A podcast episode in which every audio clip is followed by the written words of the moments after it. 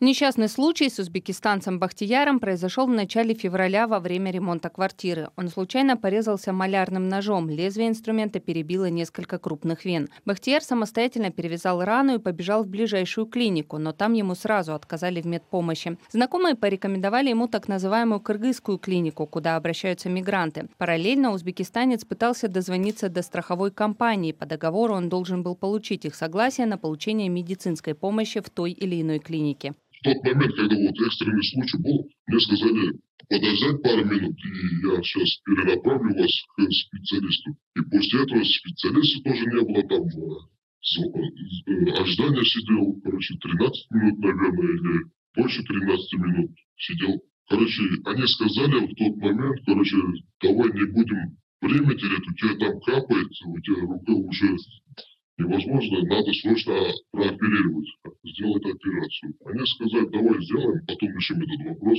После операции администрация кыргызской клиники пыталась дозвониться до страховой компании ВСК «Страховой дом», но безрезультатно. В клинике мигранту выставили счет за лечение, но дали отсрочку до тех пор, пока Бахтияр не решит вопрос со страховой компанией. Потом э, через три дня еще раз позвонил, а мне сказали, есть ушел, мы, то есть мы не можем предоставить вам этих денег.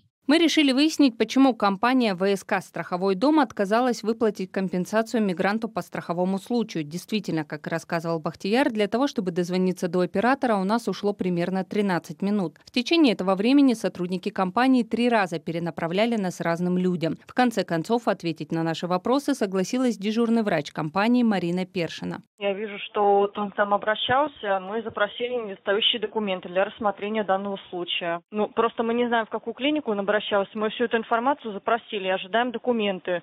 На самом деле представитель компании немного лукавит. В фирме никаких дополнительных документов у Бахтияра не запрашивали. После разговора мы спросили узбекистанца, перезвонили ли ему из компании. Он ответил отрицательно. Юристы, которые защищают права трудовых мигрантов, заявляют, что их клиенты в большинстве случаев сами допускают ошибки, которыми впоследствии пользуются страховые компании, но делают это они исключительно по незнанию страховой случай происходит на определенном объекте, на определенной территории. А мигрант из точки страхового случая бежит по своим клиникам, а, либо вообще ничего не делает, но покидает место происшествия, так сказать. Многие мигранты считают, что если у него что-то случилось, если он вызывает скорую, скорая обязательно у него сожжет деньги. Нет.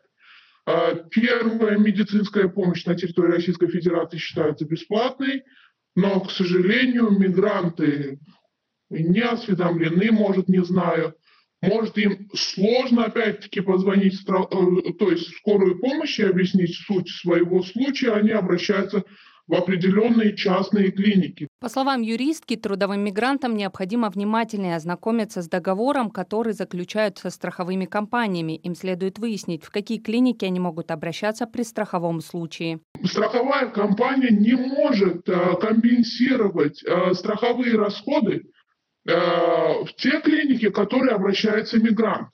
То, то есть из-за отсутствия их с ними договоров страховые компании как бы в этих случаях выигрывали, и иск э, в отношении мигранта не был удовлетворен. Бахтияр все равно пытается получить компенсацию. Он считает, что система медстрахования работает плохо. По его словам, она не направлена на то, чтобы оказать мигрантам помощь в самый нужный момент.